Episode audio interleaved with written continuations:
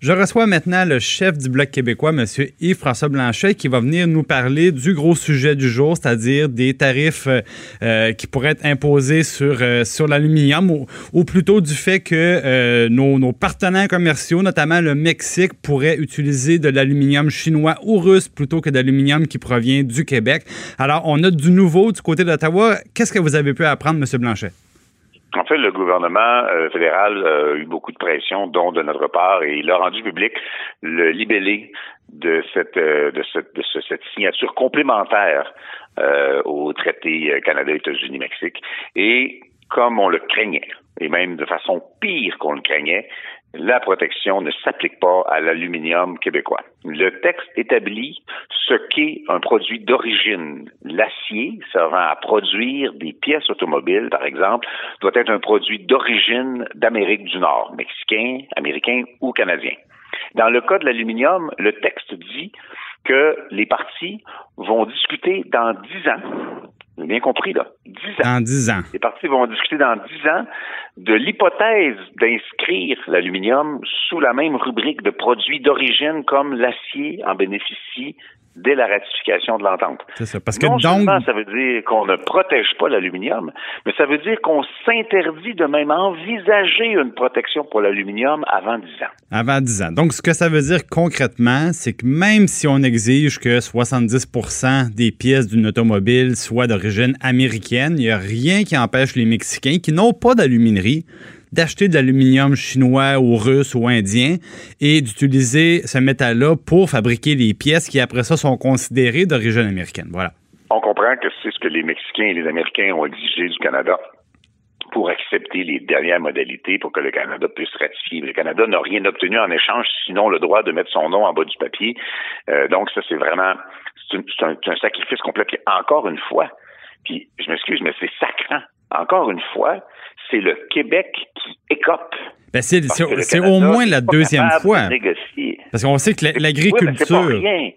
c'est pas rien, c'est ça. Non seulement la gestion de l'offre, la gestion de l'offre, on l'a moyennement vu venir dans toute son ampleur parce qu'on a sacrifié une première fois pour les fromages avec l'Europe. Après ça, on a sacrifié une part de la gestion de l'offre pour l'Asie-Pacifique.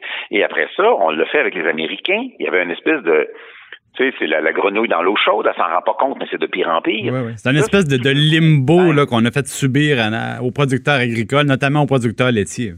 C'est ça. Donc là, dans le cas présent, c'est juste que tout d'un coup, on se rend compte que l'aluminium a été sacrifié c'est le bon mot, pour une période de 10 ans minimum, parce qu'il n'y a pas de garantie au terme des 10 Maintenant, les libéraux, les libéraux, M. Blanchet, se défendent en disant oui, sauf que dans la première version de l'ALENA, il n'y en avait aucune protection. Donc, s'il y a de quoi, c'est un gain qu'on fait. C'est ce qu'ils nous disent de leur côté. OK, donc on fait un gain. On dit que l'acier doit être protégé ça, c'est un gain, mais l'aluminium n'a pas besoin d'être protégé.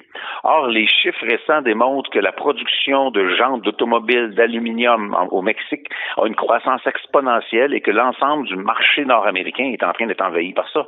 C'est clair que le Mexique est capable de produire des pièces, surtout s'il achète de l'aluminium à rabais dangereux pour l'environnement d'origine asiatique le Mexique est capable de produire des pièces pour moins cher.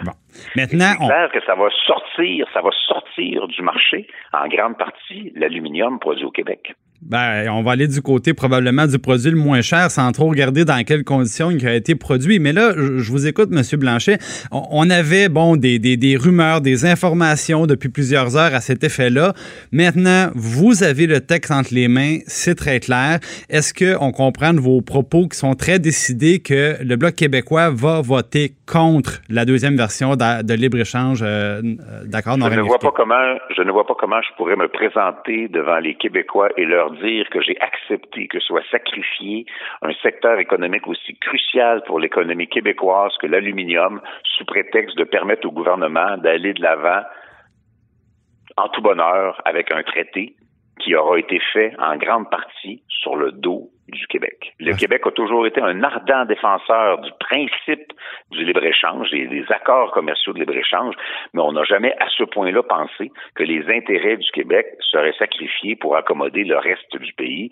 Je pense qu'il y a une leçon à tirer de ça. Mais dans l'intervalle, clairement, le Bloc ne peut pas cautionner ça en son âme et conscience. On va voter contre. Vous allez voter contre. Bon, merci, c'est très clair. Puis maintenant, bon, ça, ça, donne une dynamique politique qui est très intéressante parce que le NPD, depuis un certain temps, bon, sont pas trop portés sur les accords de libre-échange. Ça serait surprenant qu'ils viennent entériner ça.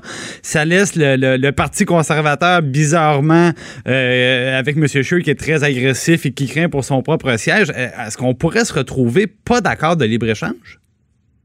J'ai des doutes, mais j'ai encore un peu d'espoir que les conservateurs en fait, il faut que le message qui passe au gouvernement, c'est dépose-les même pas. Là. Tu peux, peux pas demander au Parlement de ratifier ça. Les conservateurs ont un enjeu très précis. Richard Martel est député à Chicoutimi. Ah, bien oui, évidemment, dans sa circonscription, ben oui. Je ne peux pas imaginer Richard Martel cautionner cette version-là du nouvel accord commercial. Ah ben ça serait le, ça serait comme en, langage de hockey, puisqu'il connaît ça, toute une mise en échec, je pense qu'il pourrait subir de plusieurs de ses citoyens. Euh, maintenant... oui, euh, je, pense que le calcul est très très simple. les, gens, les gens de Scoutimi vont se faire une tête. Euh, Monsieur Blanchette, euh, en, terminant, il y avait aujourd'hui aussi le, rapport du commissaire à la protection de la vie privée qui est encore une fois assez, assez décourageant sur la, protection de nos, nos, données personnelles. Ça tombe au moment où Desjardins nous apprend qu'il y a presque 2 millions de plus de victimes, des gens qui avaient, par exemple, des, cartes de crédit euh, chez Desjardins. Et, et, le problème, c'est que on n'a pas l'impression que ça dérange personne à Ottawa, surtout pas le, premier ministre. On a des sanctions bonbons, puis pendant ce temps-là, on voit qu'ailleurs, aux États-Unis, en Europe, euh, en Grande-Bretagne encore tout récemment, des, amendes, des, des, amendes maintenant très sévères pour punir les entreprises qui euh, échappent comme ça un peu au vent nos données personnelles. Euh, y a-t-il quelqu'un qui va sonner le cadran de Justin Trudeau? On a sonné le cadran là-dessus durant la campagne électorale. On a fait une série de propositions qui touchent à l'obligation de divulgation, qui touchent à l'obligation d'aviser euh, les euh, citoyens qui sont touchés. Desjardins se comporte en bon citoyen à cet égard-là. Par contre, Desjardins révèle rapidement l'information. On peut même supposer que les gens qui avaient des cartes de crédit sont possiblement des gens qui avaient des comptes. On l'apprend un peu à la pièce. on l'apprend un petit peu à la pièce de chez Desjardins. Oui, en effet, mais il reste qu'il y a des d'autres cas où ça n'avait même pas été révélé. Et c'est pour ça que la divulgation obligatoire dans le rapport annuel de l'entreprise et aux clients touchés au fur et à mesure est absolument essentielle. Il faut que tout coût encouru ou toute perte encourue par le client soit couverte d'une manière ou d'une autre, mais ultimement, ça doit jamais être le client qui paye. Euh, et il y a des mesures de ce type-là qui doivent être inscrites de façon législative. Le Bloc québécois, dès la campagne électorale, a exprimé des, euh, des propositions extrêmement claires. Maintenant, on connaît la proximité entre le milieu bancaire et le gouvernement fédéral qui pourrait peut-être un peu ralentir le processus. Oui, évidemment. En tout cas, moi, je peux vous dire qu'au Québec, il y a un consensus très clair là-dessus. Vous nous avez dit euh, aux électeurs, vous étiez là pour porter les consensus québécois. Je crois qu'ici, c'est très clair aussi. on est, on est déjà là-dedans. ne vous pas inquiète. ce qu'on a proposé en campagne électorale, on est en train de le préparer pour sa mise en forme dès qu'on l'amène au Parlement. Excellent. Ben, un gros merci beaucoup d'avoir été avec nous aujourd'hui, euh, et François Blanchette, chef du Bloc québécois.